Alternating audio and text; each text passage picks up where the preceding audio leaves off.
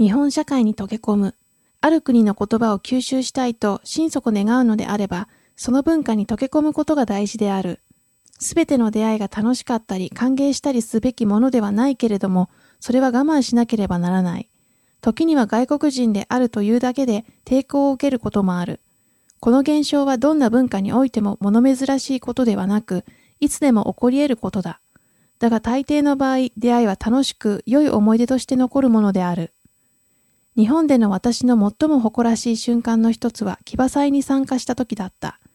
私も額に鉢巻きをし、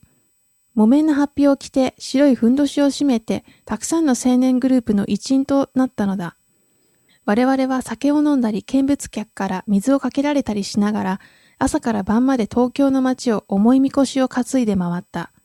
重いみこしを空中に投げて受け止めるときにわっしょいと叫んだ。他の仲間たちより背の高い私はみこしの均等の取れない部分を担がなければならず、しょっちゅう膝を曲げていなければならなかった。このどちらかを少しずつ朝5時半から午後3時半まで続けたように思う。その夜は這うようにしてやっとベッドに潜り込んだ。全身が疲れ果て痛かった。私がしばしば気づいたことの中に、日本語を学んだ外国人の何人かはその言語能力が頂点に達するのが学習期間の最後の段階だということがある。日本での職業生活を始めると英語の生活に戻ってしまい、日本語の能力が衰えてしまうのだ。日本語で生活したり仕事をしたりするのが自然に感じられるくらいになるまで十分に努力することはないのである。私は意識的に彼らとは違うアプローチをとった。これは他のカナダ人と英語で付き合うことができなかったという意味ではない。自分自身のために違う選択、日本語で生活することにしただけのことである。我々にとって自分の文化圏にいるのが一番気楽に感じられるのは当たり前のことである。しかしそれでは日本語を覚えるのに何の助けにもならない。真にある国の言葉に精通したい。そしてその国の人々との友人関係や職業的つながりを広げたいと熱望し実行するなら、人間同士の差異などというものは共通性に比べて少なくなっていくのは明らかだ。私は9年間にわたる日本での生活を心から楽しんだ。